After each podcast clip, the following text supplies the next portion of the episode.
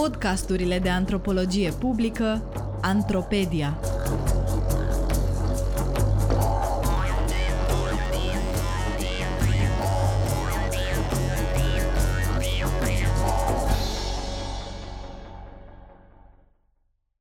Eu, Wuhan și antropologia. Partea a doua. De Elena Chiorean. Citit de Katia Pascariu. Folosindu-mă de experiența mea de călătorie și studiu în Wuhan, China, v-am vorbit deja despre dimensiunea senzorială a culturii într-un material pe care îl puteți citi și asculta tot aici. De data aceasta, mă voi concentra asupra naturii relaționale a culturii. Așa cum cultura este înscrisă în corpurile noastre, ea este înscrisă și în tipurile de relații pe care le construim cu alți oameni. Deși în cultura vestică, europeană, tindem să vedem relațiile cu ceilalți din perspectivă individuală, psihologică, drept conexiuni între două persoane unice, separate, care, prin propria voință, ajung să relaționeze și eventual să pună bazele unui anumit tip de relație, din perspectivă antropologică, vom vedea că lucrurile sunt ceva mai complicate. Cultura nu doar că apare în modul în care relaționăm cu ceilalți, ci definește însuși conceptul de relație, precum și modul efectiv în care indivizii ajung să pună în practică ceea ce înțelegem prin relație. Mai precis, cultura este și modul în care se configurează sistemul de relații sociale din cadrul unei populații, iar relațiile sociale de orice natură sunt, implicit și culturale. Legătura dintre relații sociale și cultură este astfel una indisolubilă. Antropologia a fost preocupată încă de la început de țesătura relațiilor sociale și implicațiile acestora pentru modul în care funcționează o comunitate. Primii antropologi au petrecut perioade lungi de timp în comunități care le erau profund străine, pe a căror limbă și pe ale căror obiceiuri nu le-ar fi putut înțelege fără experiența de a trăi în mijlocul lor, încercând, înainte de toate, să construiască o hartă a relațiilor sociale din acele comunități. Acest efort a fost bazat pe ideea că dacă reușești să dezvălui cine relaționează cu cine și în ce fel, într-o comunitate, vei înțelege o foarte mare parte din cine sunt acei oameni și care sunt semnificațiile pe care le dau vieții lor. Prin decodificarea relațiilor sociale dintr-o comunitate, antropologia a demistificat alteritatea, a transformat ceea ce părea extrem de diferit de noi în ceva mai familiar, a tradus, într-un fel, culturi diferite în termeni pe care să-i putem înțelege. Antropologia este o disciplină profund umanistă și are marele merit de a arăta că celălalt, necunoscut nouă, este fundamental la fel ca noi. Ceea ce ne desparte este ceva construit în timp, ceva ce nu ține de valoarea umană a unora sau a altora, ceva care are foarte mult sens pentru cei care trăiesc într-o comunitate și o cultură anume, ceva ce și noi avem în alte feluri. Toate aceste afirmații vor deveni mai inteligibile odată ce vom vedea cum se manifestă într-un set de experiențe concrete. Să ne întoarcem la Wuhan, așadar. Când mă gândesc la interacțiunea socială în Wuhan, mă gândesc imediat la incapacitatea de a comunica verbal. A avea o limbă împărtășită este una din primele condiții pentru a putea construi relații sociale durabile și semnificative. Atunci când am ajuns în Wuhan, în toamna anului 2017, știam doar să salut. Ni hao. Atât. Fără tonuri, desigur, ceea ce în mandarină e tot una cu a nu spune nimic. Însă nevorbind limba, chiar dacă ceea ce rosteam efectiv nu suna nimic inteligibil pentru nativi, înțelegeau imediat că vreau de fapt să spun bună ziua, căci înțelegeau că nu știu nimic altceva. Un prim nivel de înțelegere care depășește conținutul verbal, căci se bazează pe principii interculturale de comunicare, chiar dacă una minimală. Cum este posibil să înțelegi ceva care nu suna nimic în limba ta? Și aici, tot antropologia ne lămurește. Dacă un chinez ar fi spus ni hao, așa cum îl spuneam eu la început, probabil reacția celor cărora le-ar fi spus cărora le-ar fi fost adresat salutul ar fi fost una de confuzie. Contextul însă definește comunicarea mai mult decât o fac conținuturile sale lingvistice. Era evident vorba despre o străină, cineva căreia îi este atașată cultural eticheta de străină, cineva care nu are același limbaj cultural, și aici mă refer la întregul bagaj de cunoștințe pe care îl are cineva care trăiește într-o anumită cultură, care îi permite să fie înțeles și să-l înțeleagă pe celălalt în cele mai subtile moduri, astfel că așteptările în interacțiune erau unele foarte specifice. Era de așteptat să nu vorbesc limba, iar salutul este cea mai simplă formă de comunicare verbală, prin urmare și forma la care un nativ s-ar fi așteptat. Așteptările însă sunt dinamice, iar de îndată ce am învățat tonurile și reușeam să schimb câteva cuvinte elementare, acestea crescuseră exponențial. După un ni hao spus cât de cât corect, mi se răspundea cu uimire. Wow, mandarina ta e excelentă! După două, trei propoziții pe care reușeam să le duc la bun sfârșit, dacă nu mai înțelegeam ce mi se spune, mi se răspundea Cum e posibil să nu înțelegi? Dacă vă așteptați la descrierea relațiilor cu vuhanezii, vă voi dezamăgi, din simplul motiv că acestea nu prea existau. Psihologia socială face distinția dintre relație socială și relație interpersonală. Delimitare folositoare pentru a înțelege cum se petreceau interacțiunile mele cotidiene în Wuhan. Relațiile sociale, în acest sens limitat, presupun interacțiuni de relativ scurtă durată, cu persoane necunoscute sau mai puțin cunoscute, definite mai degrabă de poziția pe care o ocupă în societate și de rolul lor social, aceste poziții fiind cele care interacționează cu un anume scop.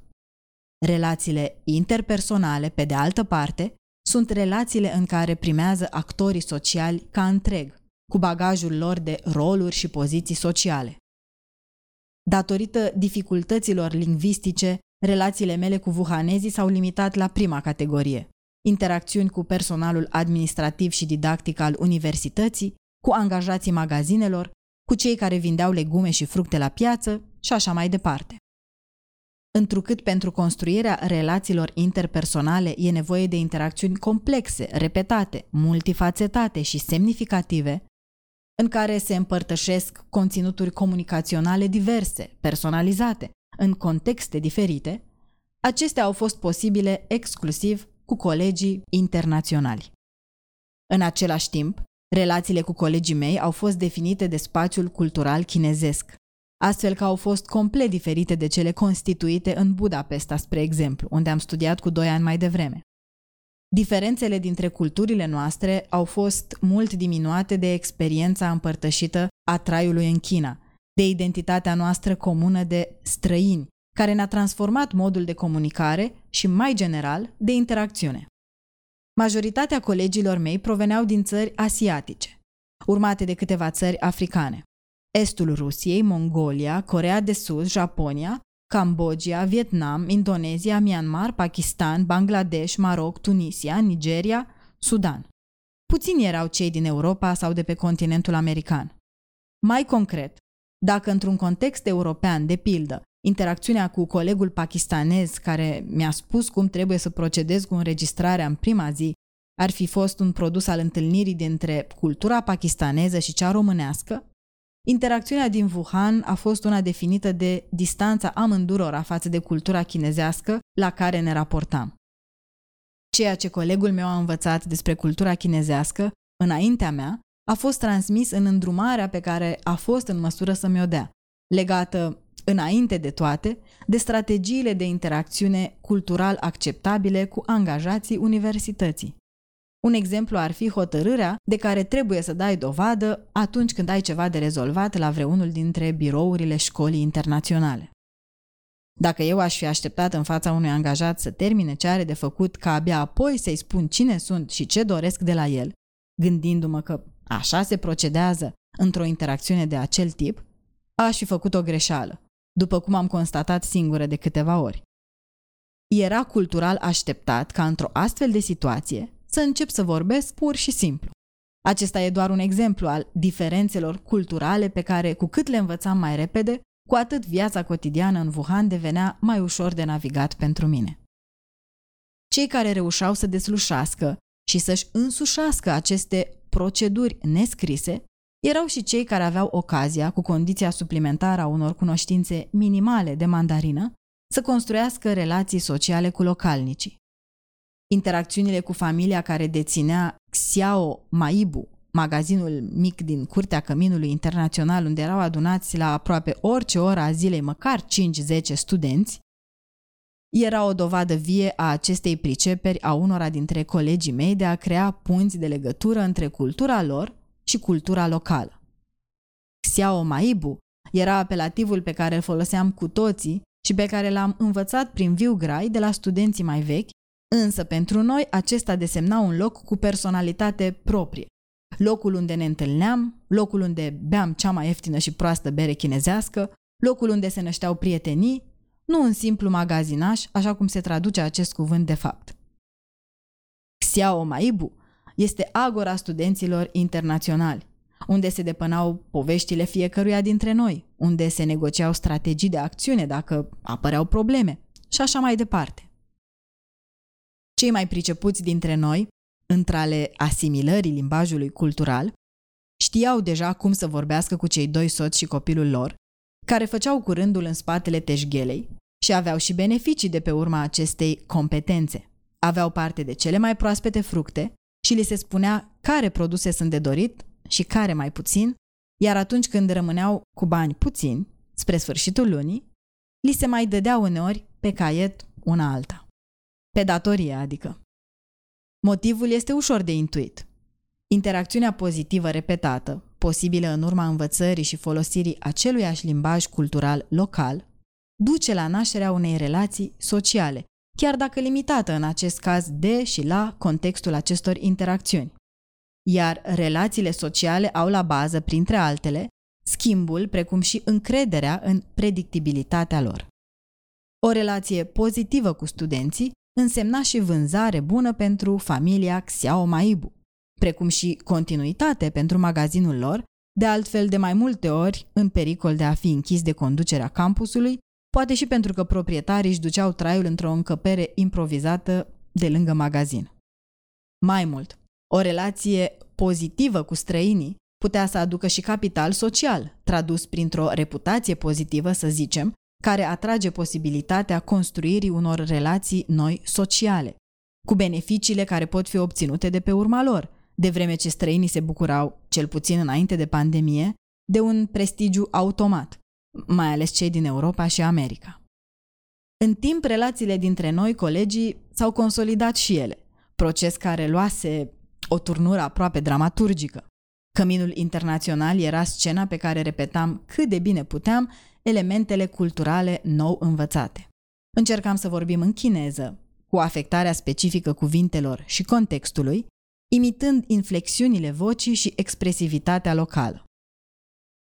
Localnicii găseau hilare momentele în care, abia încropind propoziții elementare, foloseam totuși un pronunțat accent local în unele expresii. Amuzamentul lor nu e altceva decât o subliniere, fără cuvinte, a diferențelor culturale și a bagajului cultural a cărui existență este asumată, fără a fi necesar să îi se dezvăluie conținutul.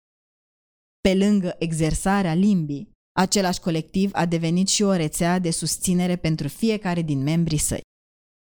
Experiența împărtășită de a fi străin pare să producă o solidaritate ad hoc și să atenueze diferențele culturale.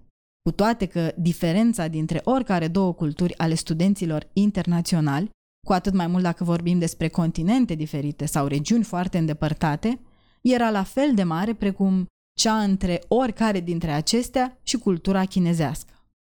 În același timp, exemplele pe care le-am adus până acum în discuție arată și că relațiile sociale se constituie nu doar pe baza bagajului cultural comun sau diferit, ci și pe baza experienței împărtășite.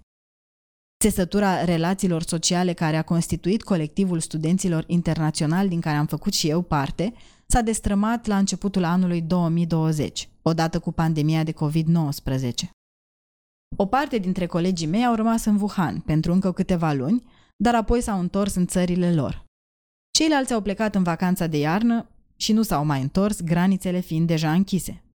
Dintre ei, câțiva au renunțat la bursă iar alții și-au încheiat studiile de la distanță.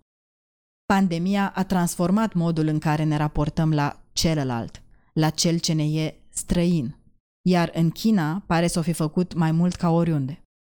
Unii colegi dintre cei care au prins prima carantină totală din Wuhan îmi povesteau mai târziu că au ieșit din carantină într-o lume profund diferită. Dacă înainte erau priviți cu curiozitate și localnicii erau dornici să comunice cu ei, acum erau evitați și priviți cu suspiciune. În metrou sau în autobuz, pe stradă sau în magazine, toată lumea se îndepărtează de noi. Suntem tratați ca și cum noi am fi boala, mi-a spus unul dintre colegi. Virusul care ne-a schimbat tuturor lumea în ultimii doi ani a transformat și străinul din China. Rămâne o temă de gândire pentru fiecare dintre noi cum se face că în China străinii erau considerați purtătorii virusului, iar în restul lumii chinezii erau văzuți astfel.